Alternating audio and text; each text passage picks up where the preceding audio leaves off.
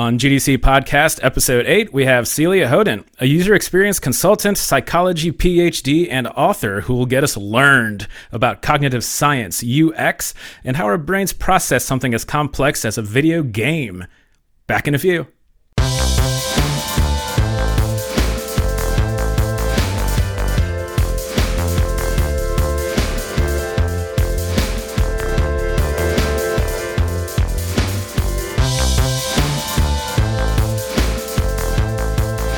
And we're back.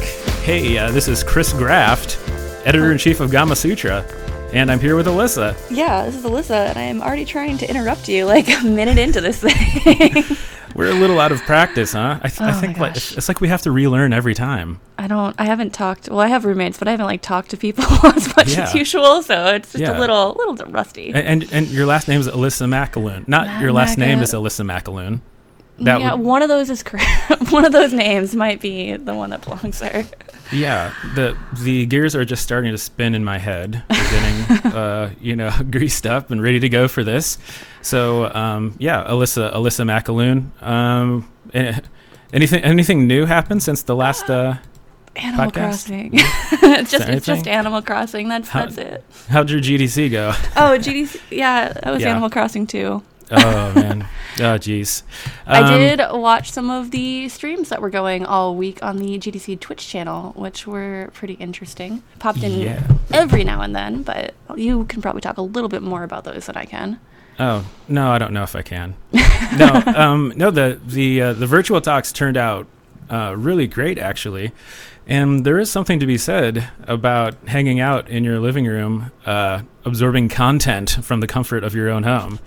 Uh, so we actually streamed the GDC awards, the Game Developers Choice Awards, um, through Twitch, as well as the IGF awards, and it, it was a you know. It, it was a, a, a big effort on the part of people who are like our hosts and you know the GDC events team um, and it turned out it turned out really nice um, and just kind of uh, it kind of made me feel it made me feel good you know there's a lot of adversity right now it's tumultu- tumultuous times right Yeah, And, yeah. No, it yeah. was a, a, I don't know, it was difficult for them to bring together, I imagine, and it came together in this really like heartwarming online way. Uh, I think being on Twitter and in the Twitch chat throughout like the entire week and for the awards, it was like the most wholesome gathering of minds that I've seen online in a long time, which is like it was wow.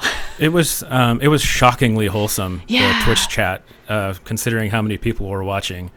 Uh, so thanks for everyone who who showed up for that, and also there are a bunch of virtual talks that are on the GDC YouTube channel, and, and they're uh, up for free on the Vault too, right? Yes, Correct. Yeah, the entire uh, listing from that week is viewable. yeah, yeah. And if they're not free now, they will be. I'm pretty sure they're all free right now. Um, It's a So, good yeah. number of them. Scrolling through them right now, so there's a lot of content, Content. a lot of free content. is my middle name. Chris Content Graph. Uh, so yeah. Other than that, you mentioned uh, Animal Crossing. I think that we should just hit on that real quick because I know that our listeners want to really listen uh, listen to us talk about that. Thirty minutes later, um, no, Mm-hmm. Yeah, Animal you're- you're some- Crossing's real good. And what what was that? Sorry. You, you're like some kind of professional like uh, Animal Crossing player. I go to your island. You're like you know. you- You're kind of like when you have rich friends or friends who are like really well off, and I, when your gates open for your island, I go there. Like the streets are are paved with bells. Yeah, yeah, Um, yeah. Yeah. Just like my real life, that's me. Mhm. Just well organized. No, I had a lot of anxiety that can be channeled into organizing, and Animal Crossing is a wonderful conduit for that. Yeah. Uh, I'm pretty sure we talked about uh, the Gamasutra editorial team had at talking about all of that over yesterday in a lead on GamaSutra.com, so you can read that for my long form opinions where I talk too much about it. No, I don't think you could ever talk too much about it. you do. You have you have uh, very enthralling opinions. You like live on a different uh, tier of Animal Crossingness than I do. Uh, it's everything I aspire to be. Thank, thank you. I think. Yeah. Yeah. Okay. Thank you. Anytime. Okay, so I think that we should uh, get on with our uh, with our guest. Yeah, game development I'm, time. I'm, I'm excited. Oh, hello. What you? Alex, you folks are hilarious. I, I was muted most of the time too for better sound, but you're, you're hilarious. It feels like we're starting to relearn how to interact with people. Oh my god, how we do that? We don't know anymore. yeah, I know, but it's it's um, it's a totally you know, see. I haven't even introduced you properly yet. I'm going to give you I'm going to give you the warmest introduction here. Woo! N- And, and now you now you have to listen to it unmuted, and you can react okay. and correct me as as I'm doing it. All So right. all right, here we go. Um, and if any of this is wrong, uh, I blame your personal webpage. Oh, well, thank you. All right, uh, Celia Hodent has worked um, on. Uh, she has worked as a a U. U okay. Yay! That starts well. Jinxed it. Okay. Our next guest has worked as a UX consultant in the game industry for over a decade. No, that's false. Over, okay. this is a bad start then. No, I've only been a consultant for the past two and a half years, but before that, I was working in the studios directly. Okay. Um, But making- it was it was close. okay, this is good. This is live live editing. Um, Get the all red right. pen out. Holds holds a PhD in psychology. Yay, that's good. Okay. Has worked on Ubisoft franchises like Rainbow Six, Driver, Assassin's Creed, Watch Dogs. Mm-hmm. Okay. LucasArts sadly canceled. Yeah. Star Wars 1313. That was sad. Yeah. Or is it 1313? and Maybe she's it also was, was 131.3. Who knows? Ah, the Kingdom Hearts approach. and also worked on a little game called Fortnite at Epic Games. yeah, it's, it's, it's, I don't know if you heard of it. It's, it's, it's a nice game. It's a nice fun. little app. Yeah, that- it's pretty cool. Yeah. and uh, uh, all right, there's there's more. You're too accomplished. oh, Uh, uh, stop. uh, prolific speaker, including multiple times at GDC, where she is chair and advisor of the GDC UX Summit. Yes. Yes. That's a cool author summit. of the. all right, we're, we're almost through here.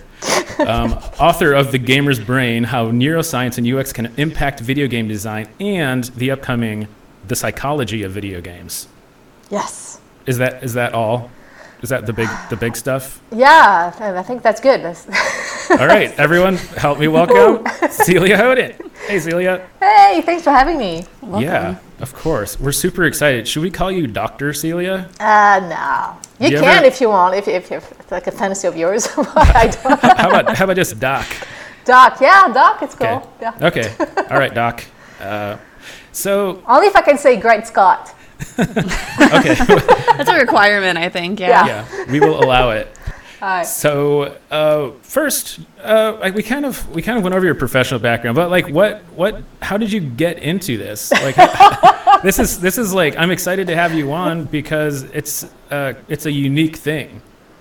Uh, it's not that unique, but yeah, it's uh, Ish. when I yeah unique-ish. Um, yeah, a lot of people ask me that question. It's it's really funny because it really happened. It just happened, serendipity. Um, so 12 years ago, uh, I was working in the in the toy industry and like uh, doing educational games and stuff like that. But I was a gamer. I've always been a gamer my whole life. Uh, you know, like light gamer. Like I play a lot of games, so not just video games.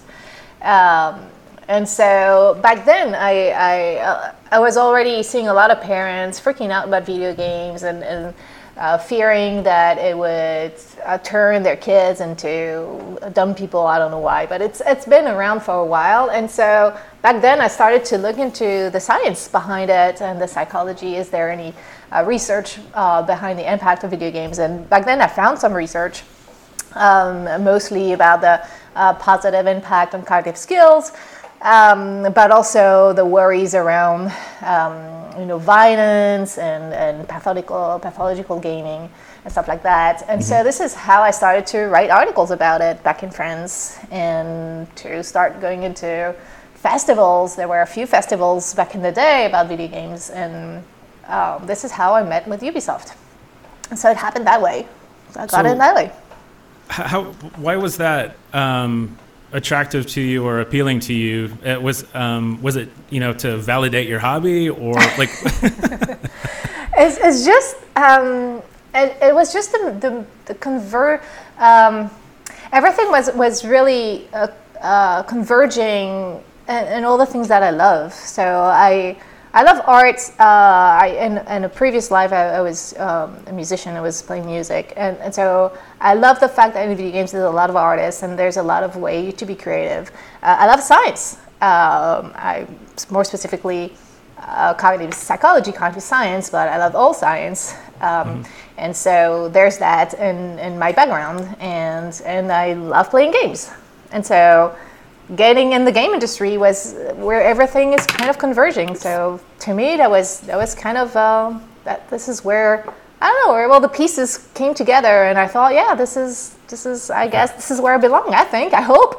yeah, it, it was Ubisoft just um, looking for it, was it kind of a new area for them as far as getting you know somebody with a psychology background uh, yes it was mm-hmm. well that was in back in 2008 uh, mm-hmm. and that was new and there were a, a couple studios that were interested into that ubisoft though was interested into enriching people's lives and back then they had um, you know some uh, some educational not really educational but you know games that you want to, to enrich people's people's lives like the uh, all the um, um, coach games, you know, my word coach or my mm. SAT coach. And so uh, I was hired to, to help them understand how people learn um, and to work on different projects. I was on the think tank, uh, the Strategic Innovation Lab that's reporting to the CEO, Yves Guillemot. So I was working there, but I was also working with uh, the Games for Everyone uh, team, and I was also working with a editorial team. So I was I was right at HQ, so it was really cool for me to enter the game industry at a place where I, I could look at a, a, lot of different um, relevant things in, in games and, and all the different um, topics and, and mm-hmm. things that people were doing at Ubisoft. So yeah, they were interested into that aspect, and I think they're still interested um, into that. And so yeah, to me it was it was a great uh, was really serendipity. I was at the right uh, yeah. moment, at the right place. Um, yeah, and so, I was interested into it. Yeah, we we've been kind of uh, you know dropping the term UX and saying user experience, yeah. Uh, but that's not you know we can't assume that everybody you know who's listening uh, understands what that is or what that means. Yeah. So can you uh, explain what you know what that is exactly? Absolutely. And, yeah and how it relates to games. First of all it's new in the game industry. Um, okay. when i started at ubisoft that was not a term that we were using. We started to use it maybe when i was at, at lucasarts um, so more in, in 2012 2011 okay. um, user experience is um, see it as a mindset. Um, when we design things, and whether it is a video game or an object or an aircraft, whatever it is, we can design it the way we find it the, the, the easiest um, for engineers or for designers. But we can also shift from that perspective and try to adopt the perspective of the user who doesn't know uh, what's going on in the back end, who doesn't necessarily um, know how the thing works, and try to adopt that perspective so that we can design the object, the system, or the game, uh, taking into account the limitations of the human who's going to use the thing. So it hmm. started. Mm. It started back in um, uh, World War II. Um, when there were a lot of uh, pilots that were super highly trained who still made some mistakes because when you're uh, in a war, you're stressed out, of course. And they were pressing a button instead of the other because um, the uh, um, the dashboards and the uh, the aircraft were not consistent one aircraft from the other, and so you have to always relearn uh, for each uh, aircraft. And of course, that was um, making human mistakes easier, and so people would die or uh, would uh, crash planes. And so this is where they really, people really start to shift from, all right, instead of designing the aircraft in the way it's, it's, it's going to be the easiest for the engineer, how about we design it in the way it's going to be easier for humans, considering humans' uh, flaws, because we are, we are flawed, mm-hmm. and so we can make it uh, better uh, for, for um, the military. And then it, it spread uh, from the military, started there, um, and then it started to um, gain traction uh, in product design, in healthcare, and, and video games. So video games is pretty new. It's been less than 10 years, but it's gaining traction here too. And the idea is to ensure that you're going to offer the experience that you want to offer to your players uh, by considering their perspective first. Yeah. And that whole idea of considering people's perspective is what seems that would make this extremely difficult you know, to figure out because people see things in, in different ways, right? Yeah, perception is subjective. We're all different, so we we're all flowed in the same way, mm-hmm. but our perception is different. Um, there's a, a, little game that I often uh, do, and uh, I, I, show a, a, picture and I ask people, "What do you perceive in this picture?" And and depending on on where people are coming from, they see different things. And this is just to illustrate that our perception is subjective, and it really highly depends on what we care about uh, our culture. It depends on uh, the games that we play, the conventions that we're used to. And so, if you're even if you're a gamer, like gamer, there's not one gamer. We ha- we have gamers, and depending on what type of game you're playing, you're going to be used. Um, you you know certain conventions. Like if you play a lot of RPGs or playing a lot mm-hmm. of FPS, there are specific conventions that you don't find necessarily in puzzle games. Mm-hmm. And so it's really important to understand uh, different perspectives, and we cannot do that by ourselves because we cannot, it's just something we can't do, adopt someone else's perspective. We're very bad at that. So we need a methodology so we can, um, uh, so that's why we play test, so that yeah. we can verify that the, the, the, the game that you're designing um, is going to be understood and perceived in the way you want it by the people who are going to play it. And they might have a very different perspective than you have. So, so that's the basic principle. Can you can you talk a little bit about like you know basic methodology for for something like this, or give an example? Sure. uh, so first of all, it's very broad. Um, sure. When we talk about UX, a lot of people think UI. Mm. Of course, UI is part of the experience and, and you know the, the, the icons that we're using and the menus and uh, organization and the HUD. Of course, that's going to uh, be very impactful, but it's not just the UI, it's everything. If you, let's take an example of, of what we call affordance. And affordance is when you see something, um, you see an object, and you know you know how you're going to be able to use it, and the, the object is designed to help you interact with it. Um, yeah. So in product design, for example, if you think about a, I have a mug just right in front of me. That mug has a handle. That handle is an affordance for me to be able to just grab it with three or four fingers and lift it. Mm-hmm. Uh, that's helping me uh, using that object without burning my fingers if there's something warm in it. Yeah. Um, in video games, we don't manipulate, most of the time, we don't manipulate uh, physical objects. So the affordances are what we call cognitive affordances or just signifiers. But the idea is just by looking at something in the game, can I understand uh, what it's for and how I can use it? So, for example, if you look at um, the enemies in Mario, uh, let's, let's say Bowser, everybody uh, knows Bowser, um, he has spikes on his back. Mm-hmm. That's telling you that if you're going to jump on it, it's probably going to hurt you. So you should not do that. This is a cognitive affordance explaining to you how this enemy is working. So we need to uh, help out players uh, because we want the game to be, uh, uh first of all, fun and also easy to understand and to and to um, understand the rules of the world and, and what we need to do in an intuitive way. And it's through affordance that we can do that a lot um, because games we don't want to read a manual before playing a game, we just want to experiment it.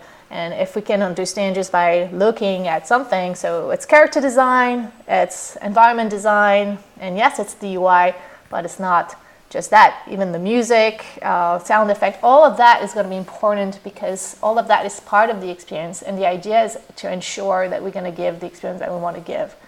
Um, so in video games, it's what's complicated is we we are putting some challenges in front of players. Uh, unlike mm-hmm. other areas like military or or product design, we don't we don't want to challenge people using something. Um, but in games, we do want to challenge people in the games. So what's going to be really important is to start by defining what experience do you want to offer? Where do you want to challenge players? Let's say, for example, Fortnite is a game where you're going to challenge uh, players with their Twitch skills and combat and building uh, and coordinating with others. It's not a game where we want to challenge people into perception. A game like Monument Valley is a game when you challenge people on their perception because you play around with perspective. Um, so it's really important to first define where you want to put a challenge, what experience you want to offer, and who is your users. Um, who are the people going to play your game? Because, like I said, depending on what they're used to, um, they might see things differently.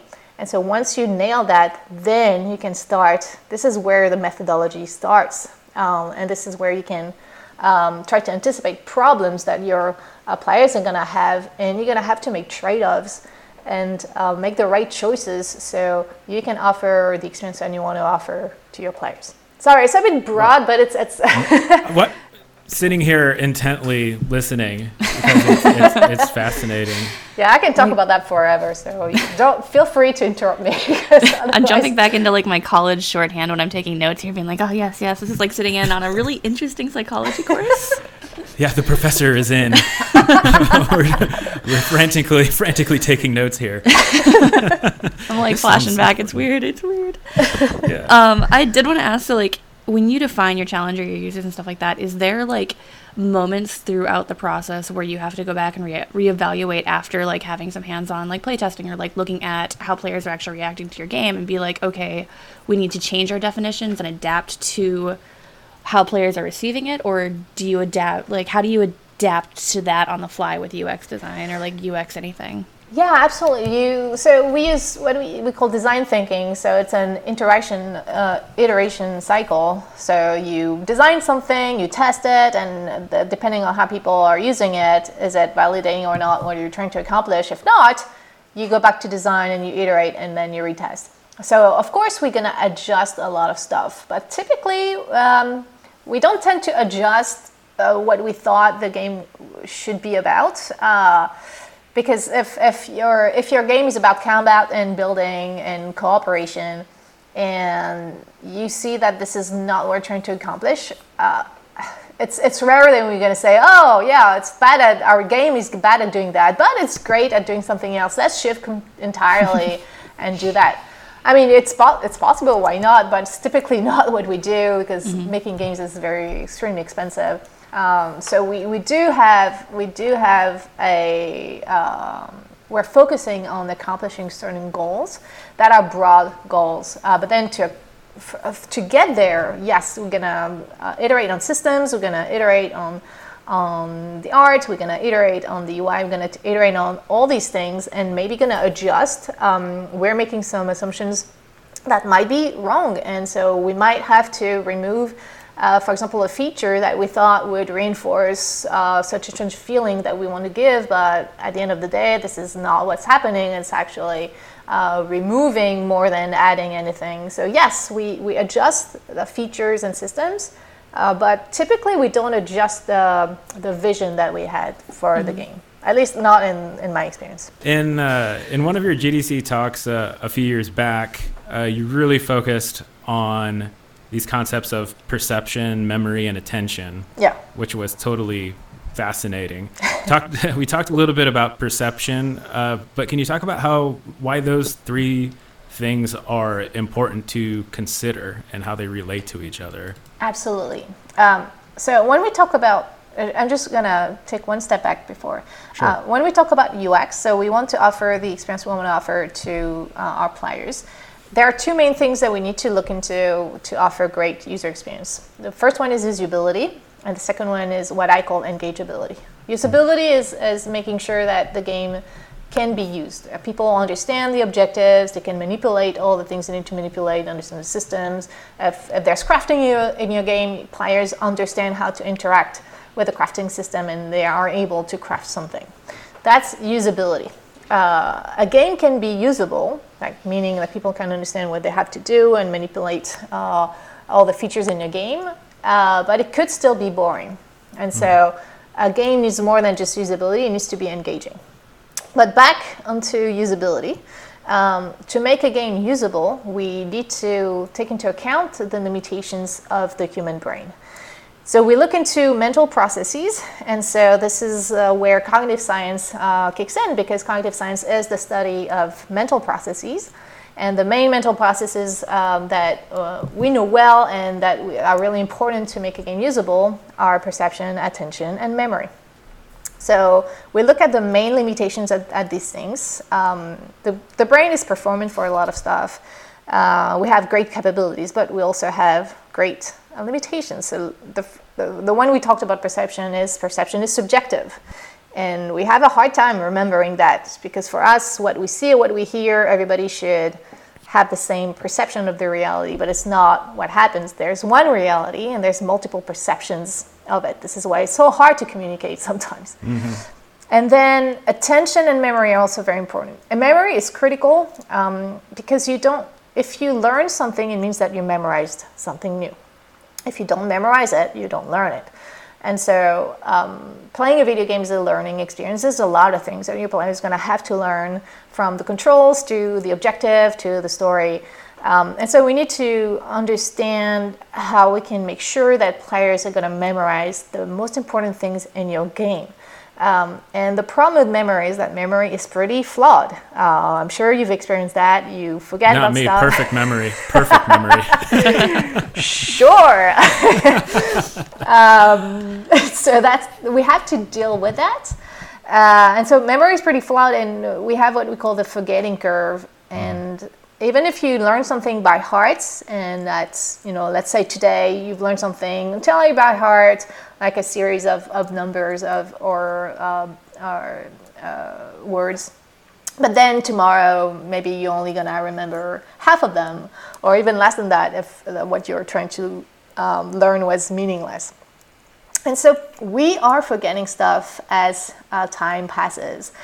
And it's really important for video games because a video game we experience that across several days or weeks or hopefully yeah. months and years. And if you play every day, you ha- you're less likely to forget about stuff. But a lot of players, they're going to play a lot, let's say, uh, a game that's complicated. Let's take the example of Red Dead Redemption 2. You, mm-hmm. you play it, there's a lot of systems to learn, and maybe you're going to play every day for a couple weeks and then you go on vacation or you, there's yeah. you know you're going on crunch because we're making video games and we crunch and and so you leave the game for a week or two and when you come back it feels like you're you're downgraded because now you don't remember how to do things yeah. and it's taking a long time to get back to it. Oh, not not to get hung up on this or interrupt th- through this, but like this is just so striking to me. Like I, I forget like where I slotted my uh, fishing rod and my tool wheel in Animal Crossing.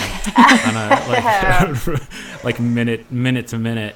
And like that's that's one of the things that's frustrating to me too about RPGs for yeah. example because you'll return to it and there's like for most of them some of them are trying to do this now but these are like epically long you know stories and then you know I'm not playing every single day and then I'll come back and like months later and I just give up because I'm just like what the heck am I even doing you might as like, well start all the way over yeah. again like yeah now, there was like a moment with uh, what you were describing with uh, kind of forgetting like small elements of something where like I previously played a lot of Hitman 2. Now I only play some Hitman 2. um, and I took a break from that game to play Horizon Zero Dawn, or that was Hitman 1, I think. And then I came back to it and I'm like, all right, I'm going to go to this level I know really well and I'm going to go through this way. And I go behind this butler and I got to sneak and open the door. And instead of hitting the open the door button, I hit what in Horizon would be the action button, and I punched this butler directly in the face because like my memory of the buttons had been overlapped with what I was playing at a different time, and it just it went weird. It all went bad. yeah, haywire. Yeah, that's a great example. Um, and so, uh, as a gamer, we, we typically play a lot of different games, and what you're describing is is what we call muscle memory. Um, so in psychology, we, we call that procedural memory. It's the memory of actions, which is a bit different from the memory of facts and, and knowledge, uh, mm-hmm. such as you know what's the storyline in that in that game. That's more facts, and, and um, the buttons that you press is, is more procedure. And these are two different, completely separate memories, and they work differently. But muscle memory is very strong. And so once you're trained on a game and you have certain uh, button lay, lay uh, buttons layout, if you go back to another game, it's it's a nightmare because you have to relearn. It's just like if, if you go from the US, you go to London, and you have to look uh, uh, right before crossing, and you're not used to that, and it's going to take you a while to get used to that. So it's the same principle. And there's a lot of games now that they care more about the onboarding. They onboard players better. Uh, but not many games think about re-onboarding players after they left the game for a little while. And Yeah. that's that can be okay if you're a, a, a paid upfront game. If you're a free to play game, that could mean that players, when they get back to it, they forgot about everything and they feel like it's going to be um, too hard to uh, uh, get bad at, at it, and they might just quit and play another game. So, So, it's harsh. yeah, yeah, like, like seriously, like I, I, I need a like a, a re, um, you know, uh, adjustment or, or like re intro every time I, I turn a game on or so. I should probably get a brain scan. Uh, no, I, I can assure you, your brain's perfectly normal. This is we all have this problem. Humans Yeah. are just flawed. Well, that's good to know. now, now, mem- and then memories. Uh, so, so it's perception, how people see things, and then memory. Um, you know, and, and then that goes into attention. Yeah, Wh- how, so how does that go into UX? So the, the, these elements are not really separated. We talk about Yeah. them separately. Um, but memory is the process of encoding, retaining, and then recalling information. So it's all of Okay. that. And to encode information, you need attention. Um, so if you don't pay attention to something, you're not going to remember it well. So to pay attention to something, it also needs to stand out. I'm sorry. What was that? Which No, part? I'm, I'm just kidding. Yeah. I was pretending like I, you lost my attention. Oh my but you- God. yeah. I'm sorry. That's Wah, terrible. Wow. No, good try, good try. Thank you. It's difficult times, so we need to Yeah, laugh. yeah, yeah. Um, so now I lost my Memory. Yeah. Was the goof worth me, please. um, so yeah, you need. So first of all, to pay attention to something, sometimes you need to perceive it, and, and so that's why we need to stuff to stand out. This is the reason why we have you know big flashes in games or giant exclamation mark to draw attention, uh, but through perception. So we draw attention, and once you pay attention to something, then you're gonna process things better. So the better you process something, and the the more um, the deeper you process something, the more likely you are to remember it.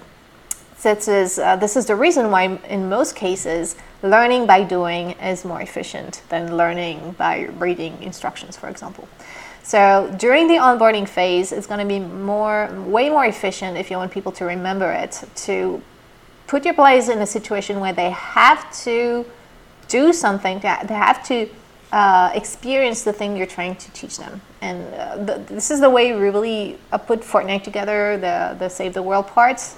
Uh, so the more the story more part. For example, the first time you learn how to build, the players are in a situation where they're one, they're in a cave and they need to exit the cave, but there's nothing there to exit the cave. And this is where we teach them, hey, if you want to exit, you need to build stairs.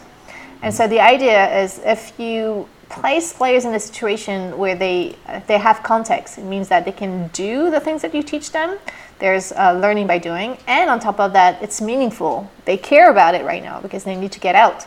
Um, this is when people are more likely to pay attention to what they're doing, uh, and they're more motivated to do it, and they're more likely to remember it uh, later on. So that's the reason why uh, perception, attention, and memory all goes together, and that's going to be really critical um, for your onboarding and for your game usability. Uh, and the, the best, you know, the, the, the more you craft it carefully, the better it's going to be for your game. And this is the reason why you have to um, determine what are the most important things in your game, what's the most important thing for the, the, the experience of the players, because you can't do that for every single feature in your game. You can't teach everything in your game through that because otherwise you never ship. And so you have to determine what are the most important things for your game and what may also what are the most difficult things to learn.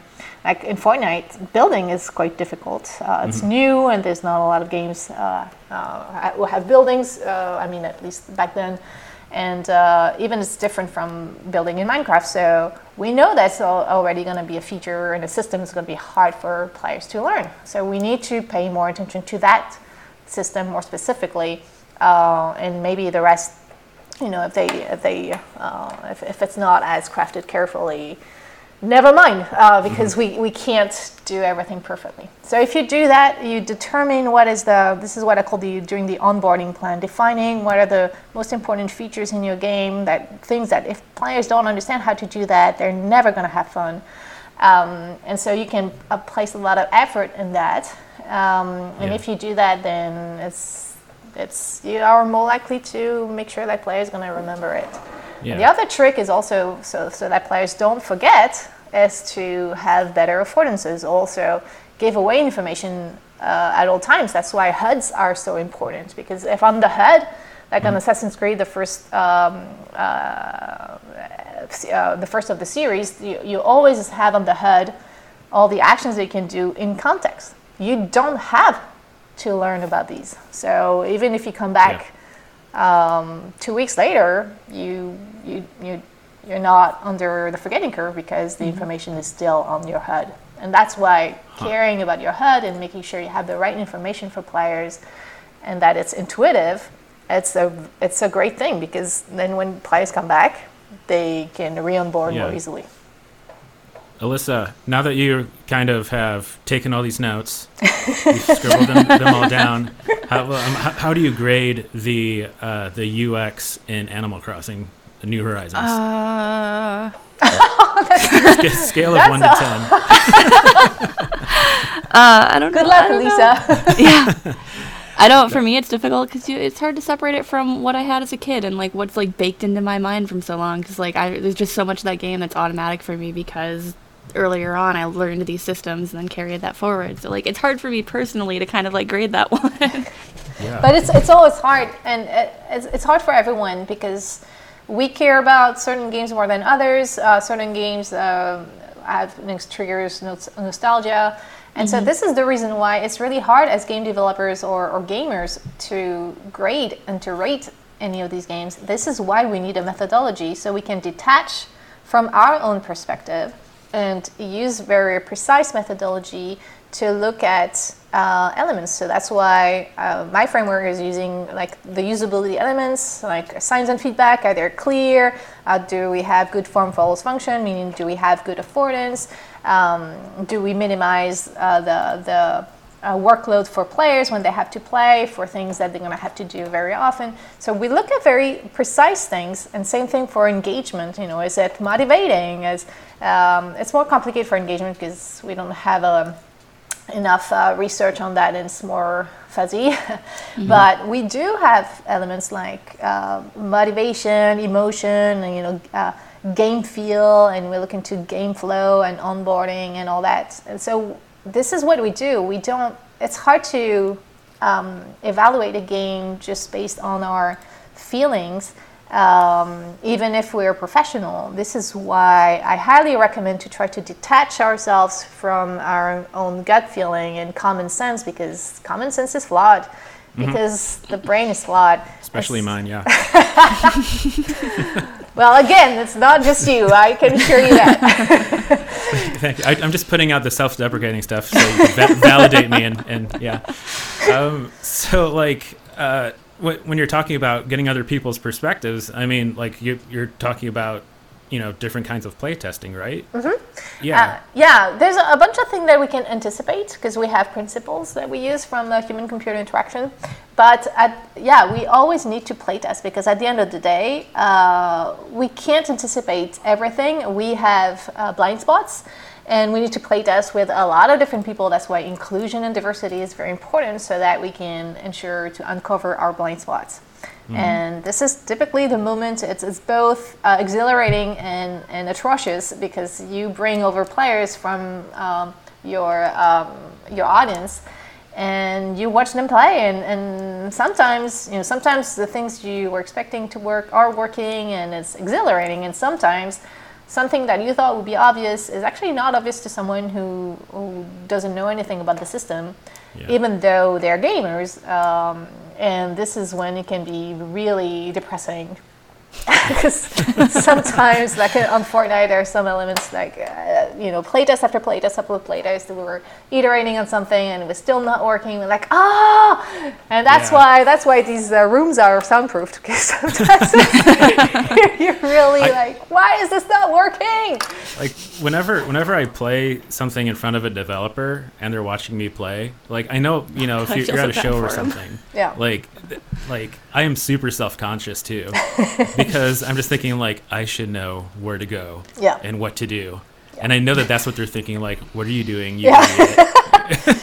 but that's typically why we, d- we don't have developers in the rooms when we play test um, because first of all it's, it's intimidating and second of all uh, you want to be nice to the developer because you know that that person like put their heart and soul and sweat and blood in there and you, tr- you try to figure out things um, way more um, carefully than if you were at home and especially or if you were on the um, commuting to work and, and trying a free to play game on your phone. This is where really we don't care a lot about Yeah. any of that thing. And so we don't have a lot of time to ensure that players, uh, first of all, they understand what they have to do and it's compelling. And, Yeah.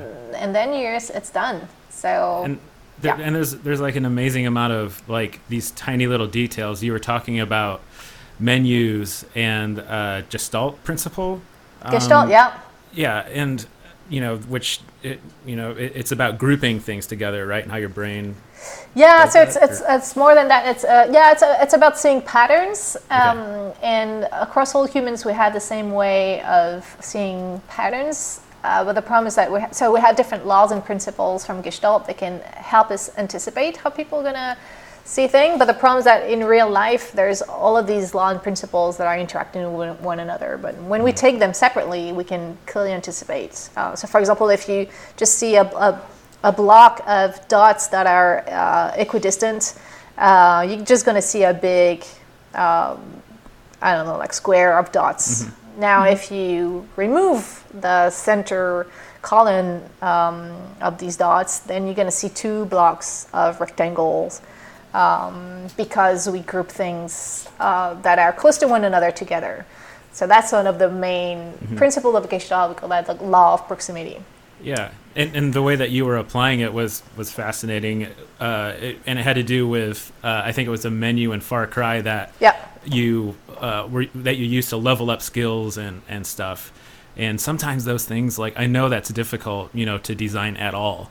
Um, but the way that you're explaining, it's like see how these are these are close together. This looks like it's vertical, and it's actually a horizontal progression system. Yeah. And and that and that that, that I don't know. It Yeah, just no, uh, seems mind bending to me. I, I This know, is- and, and, and for us it seems so obvious, and, and sometimes we just do things and we're like, oh, we're gonna iterate on that later, and that later never happens.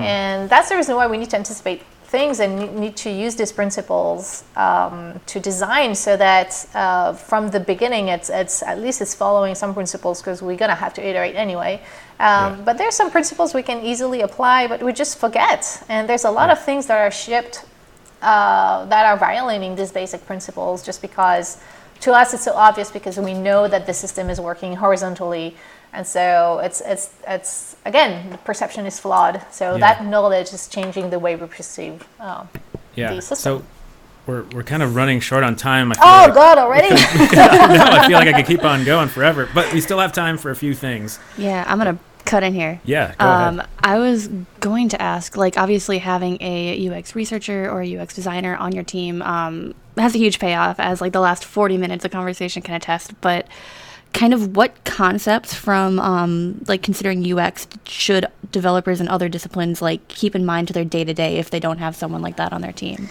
Yeah, well, that's that's basically the information I want to give away in my book. Uh, so this is where I summarized everything. What's really important is to have the correct mindset, uh, and always think about players uh, first and place them at the center of whatever you're doing. Uh, so of course, if you can't play test, it's going to be difficult uh, because you, you do need to have that that that check uh, because there are many things you can't anticipate.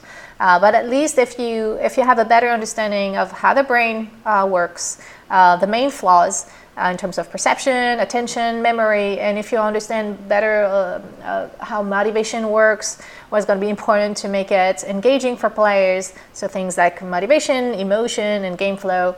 This this is just like the um, the basic information that at least if you have that is going to change a bit your mindset uh, mm-hmm. and is going to help you anticipate problems and iterate and, and find solutions faster.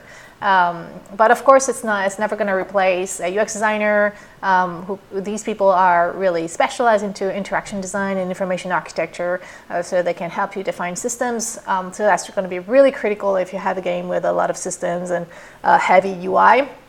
And uh, playtesting is always going to be important to help you out. So if you can't playtest, uh, there's a lot of uh, uh, people who can who offer these services. I assure you, it is worth it. Um, so I, I, know it's it's hard to to invest money in there, but it's it's an investment that you will not regret. Um, but the basic information is on my website um, because I know like the book is quite expensive. But this is really the information you need to understand so that you you you can start shifting your mindset from I'm going to design what I want to do to I want to offer that experience to that sort of players, and I want to make sure this is really what I'm achieving. That's mm-hmm. you know having that mindset is really key. So, like speaking of, of consulting on these games, can you? I, am interested in hearing uh, what you know. Are, are, there? What are the common mistakes, or if there are, or is it just like everything? Uh, you know, all the things. Um, well, the, the common mistakes, uh, yeah, it's it's oftentimes it's the same thing. What we have that that hope that things are going to be okay, and I mean, it, it really depends on the games. Um, but when I work with a, a with a AAA studios and and they are making a game for hardcore gamers, mm-hmm. the typical uh, caveat here is they they always hope that oh because it's hardcore gamers they will they will understand it. But mm. this is not true, and hardcore gamers they also they it's not only your game coming out, or there's a lot of games that come out, and um, they're not going to blame it on their skills if, if they don't understand something, uh, and as well they should. Um, they could just going to say, well, I don't get it, or if, if they die and they didn't understand why, uh, depending on how motivated they are to play your game, they might not try to figure out um, your game, and you can't count on that. It's really rare that the game has so much hype um, that even if it's confusing, players are to really work around it and try to be motivated to figure it out. Or if they do, it's just a very small proportion of um, your audience.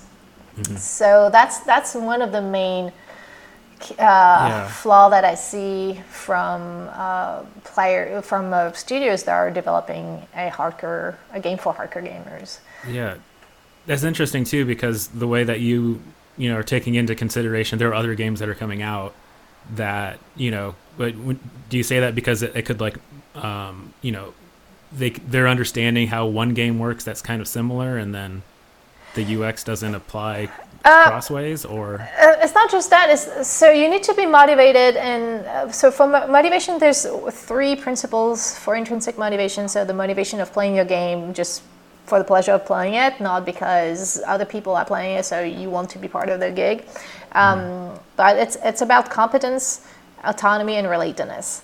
Um, competence is about feeling in control and feeling that you're progressing in the game. If the mm. game is not um, making players feel competent in playing the game, they're going to quit. Mm. Um, and and competence is not. I'm not saying that the game should uh, you know you, sh- you, should never lose and everything is always great.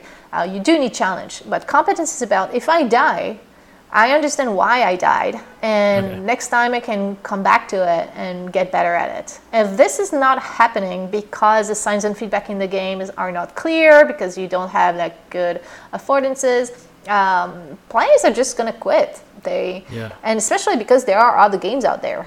Um, so that's that's the thing we need to to focus on. It's really important to make sure this is what the onboarding is all about. Is make sure players are going to feel competent into playing the game and they feel they can get better and progress.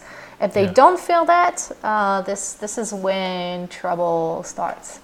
when when you're describing um, that stuff, I'm thinking of like, you know, these really difficult like Souls-like games Yeah. uh, that they're they're popular. They're really popular. You know, f- uh, especially considering how difficult they are. Yeah. But it's kind of like they're popular because you you know that you're the one who messed up. Um, uh, yeah, but the Souls game, I mean, it's it's Yeah. it's in the contract. You know that you're getting Yeah. in to suffer, and this is typically the type of, of players that they're uh, targeting. um, and so this is usually what I. Uh, it's funny because typically Souls games are the ones that come up saying, "Oh, you know, with UX, every every game is going to be easy, and we can lose Souls games." Like ah, and like no, if your game is the experience of the game you want to offer is uh, one for people like to suffer. We're Yeah. absolutely going to help you accomplish your sadistic goals. Um, but you have to know that your audience is going to be much smaller. Uh, and so to, to make it work, everything else has to be really well done um, in terms oh of UX. gosh, everything is UX. Uh, uh, exactly. it- Everything. Life is UX. do, you, do, you, do, you, do you have a difficult time turning your, your UX brain off? You're just looking yeah, at stuff and you're like, oh, every every time you go up to a door and then it looks like you push it, but it's actual pull. You're like, well, Uh, I, I can't tell you how many times I get mad at things around me. Like everything, I'm like, oh, do they expect me to remember that shit? Or like if I if I see something like elevators, or every time I go Yeah. to um, a new place. Well, sometimes it's fun because when, when I go to a new country, I try to see can I operate this machine? And can I figure out how to buy I don't know a uh, metro ticket or. oh yeah, I know. Oh yeah, I've gotten lost in a fair share of foreign subways. Um, oh, but it's it's fun. It's it's it's interesting. Um, but I, there's also just to, to finish about the the the idea of difficulty. yes. Um, it's also really important to make your game inclusive, uh, which means also it has to be accessible. And it's not because you define uh, difficulty is is really uh, arbitrary. It, it depends on how the designers they, they want the game to be difficult. Uh, but I, I don't see why you should make your game not accessible to a lot of people uh, just because you can't have many different options that can uh, alleviate barriers to enjoy your game. So that's really important, and there's a lot of debate around that. And I really, I just Yeah. really don't understand why are we still having the debate today. yeah, yeah, I have a difficult time understanding too. That you just brought up another topic. We could talk another hour. I'm about. sorry. Oh yeah, I Way could talk to, way to forever go. about accessibility. No, um, yeah, let, we do need to wrap it up, but let's let's um, you know talk a little bit more about your book. Uh, you've you know, Gamer's Brain is already out. Like it's, you know, people you know people are reading it. You have another one that you said you just finished up recently. Yeah. Uh, so the new book is called The Psychology of Video Games. It's really more for a broad audience. Um, and it's about explaining how video games are made um, and uh, what is the impact of video games. So it's the psychology of making games, also the psychology of playing games. And the idea is to go through, so first of all, UX, where is it coming from, and, and how psychology is used to make games, because you have a lot of people and, and, and the public that don't understand and they feel, oh, they have psychologists, they must be trying to, I don't know, manipulate my brain. And so there's a mm-hmm. lot of fear around that. So I really wanted to explain what this is all about. And then also explaining a bit better the the research around the impact of video games because there's also a lot of uh, great claims around that. Uh, so you have one side saying, "Oh, video games are going to save the world and they make everything better."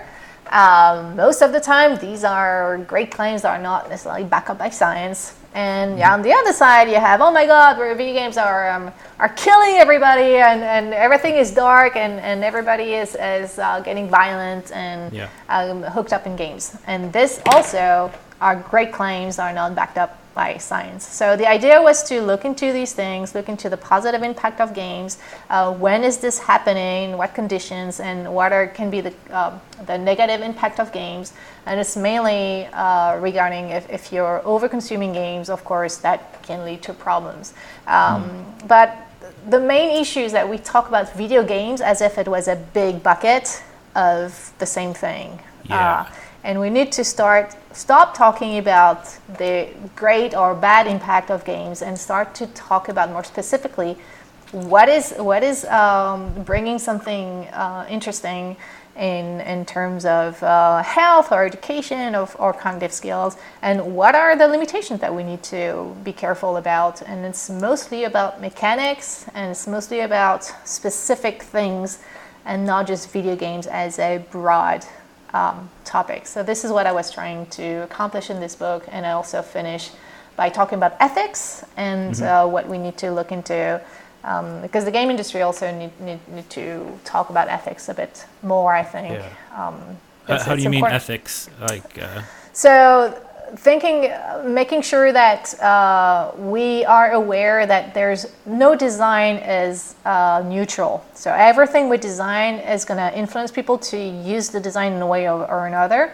So uh, when we design uh, games to uh, encourage people to come back, uh, it's fair it's fair game because we especially for free to play we need to have that to make money so i totally understand but sometimes for example we design games that punish disengagement hmm. uh, and this is where it can be a little bit unethical because then you're it's not that you're encouraging people to come back and they're going to be rewarded if they come back it's you're going to be you're going to be punished if you're not coming back which is a, hmm. a little bit different and i think yeah. it's important for the game industry to look into these mechanics and define where we should draw the line um, before, because it's, it's already, uh, you know, policymakers and uh, the public is, is talking about these things, whether it is loot boxes or um, retention mechanics, and we need to own that discussion and we need to start looking into where's the line, and so yeah. that we can uh, address the, the issue because there are some issues and we should not shy away from addressing them. And uh, when is uh, the new book coming out? Uh, so it's going to be in October, so it's not not anytime soon. I'm sorry. Mm-hmm. That's all right, but it will be available on newsstands everywhere. So uh, I hope so. Yes, it's, uh, yeah. If we still have, well, yeah, in October, hopefully we're going to be able to be out. Yeah, it's, yeah. it's frustrating, but it yeah. is the way it is. That's um, a whole nother thing. Yeah, but yeah. we're all well, in there together, so. Yeah, yeah, mm-hmm. we are. And well, Thanks so much for joining us. It's absolutely fascinating. I'm yeah. glad you find that fascinating. As you can yeah. see, I can talk about it forever. So. yeah. Well, we need to have you on again sometime. We can uh, anytime. stuff. Yeah. All right. Well, uh, thanks, Doc. And uh, since I have permission to call you that. Thanks, Chris and Lisa. Yeah, and uh, take care and stay safe. Yeah, everybody stay safe, please.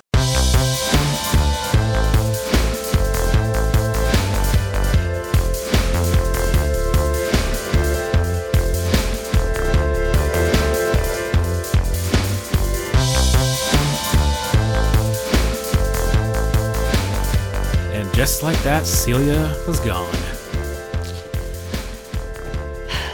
Is that how? I guess sigh, that's how we'll yeah. start the fifth. we'll start the third third bit like that.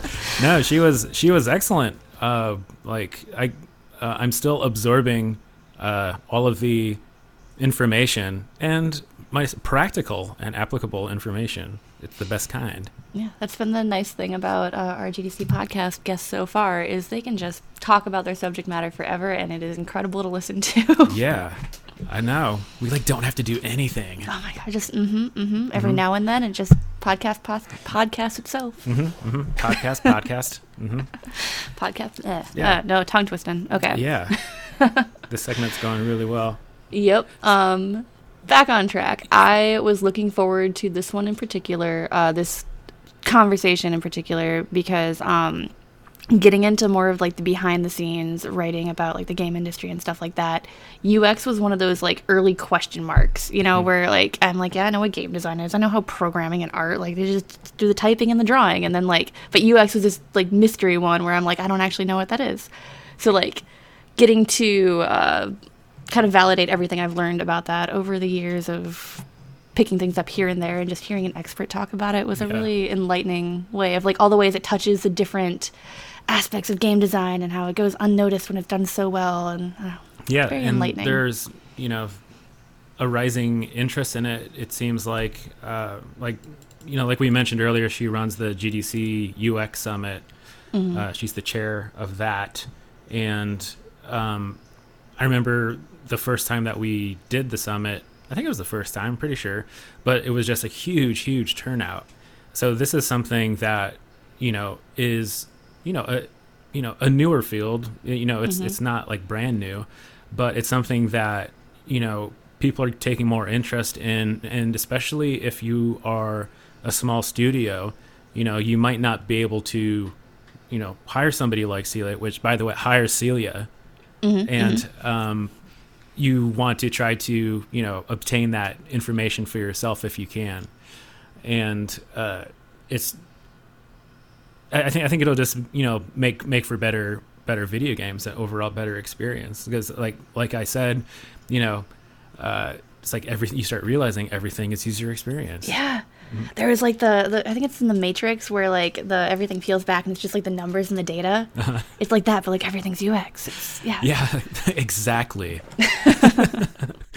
yeah, and and also, you know, there was I wish there was more time to talk to her about this stuff, but there's the learning aspect of it. And when I say learning aspect, it's like it seems like 90% of it is about learning. She was uh, talking about onboarding and, you know, that's a way of talking about, you know, the initial learning of you know this new system that you're going to be interacting with. So that's you know that's fascinating. There's there's that great um, analogy with uh, the first stage of super mario brothers and i don't know if you saw it but it or i can't even remember like where it was it's somewhere if someone can find that who's listening Somewhere online. yeah, but it you know that those very first blocks in Super Mario Brothers taught you so many things about how the rest of the game works.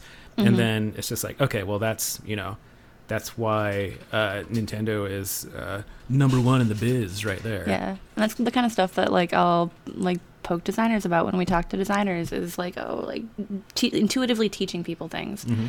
and I didn't realize that was such a big part of like the UX side of game development um, was just kind of the more data driven looks at like creating things in a readable way. Yeah. Um, we we brought out ethics. Uh, also talked about that for a little bit. And if you're interested in looking more on that, um, Celia actually, I, I think if you just Googled uh, Celia Hodent and um, ethics, you'll turn up her Gamasutra blog, which is like thousands of words, couple th- like a couple thousand words. It's an expanded GDC talk actually, and she talks about the kinds of ethics and you know approaching um, these ethical issues in a scientific way, and it you know talks about loot boxes also, um, all of these controversial things and. Uh, you know, a game addiction, which we weren't able to talk about too much, but these are things that it's, it's really interesting that it's at the top of her mind. Um, and of course, it, they should be because they're they're UX based, aren't they? Yeah. No, it's kind of married with um, earlier on in the conversation, it was mentioned that like uh, research, doing like a heavy research into how people think in game development, like Mm-hmm. outside it kind of looks like shady, like, oh, they're trying to figure out how to best extract Yeah, money from the free to play. yeah. Yeah. Mm-hmm. But like her article on ethics talks about a lot more of that, but Mm-hmm. in like a good multi layered, multifaceted way. Yeah. Uh, her entire Gamasutra blog is uh, very readable and knowledgeable, and I recommend checking it out. Please I was don't judge the UX of uh, our website. it's it's it's uh what's the word vintage yeah, it's vintage. It's uh, you know, it's the aesthetic that counts. It's a comfortable throwback to a yeah, anyway Simpler time. That was a great chat. She's so enthusiastic, and I love it. yes I'm enthusiastic about Celia's enthusiasm. all right, so uh, that's all for this week. You know, check us out on iTunes, Google Play, Spotify, and uh, should we keep saying YouTube? I haven't. Uh, I We haven't uploaded uh, one there in, in a you little can while. check something out on YouTube We'll, we'll, we'll do it at some point. other it's content There's a couple Plenty of- things out on yeah there's plenty of GDC content on YouTube besides us so Yeah, you can go to GDC YouTube for other stuff, I guess. yeah. So if you liked what you heard, uh, like and subscribe, please. We would love that. All right. For now, I'm well, not for for now. I will continue to be Kris Graft I will do my best to continue to be Alyssa McAloon and uh, have a uh, shit. All right, let me try that have an excellent outro Yeah, so close. All right.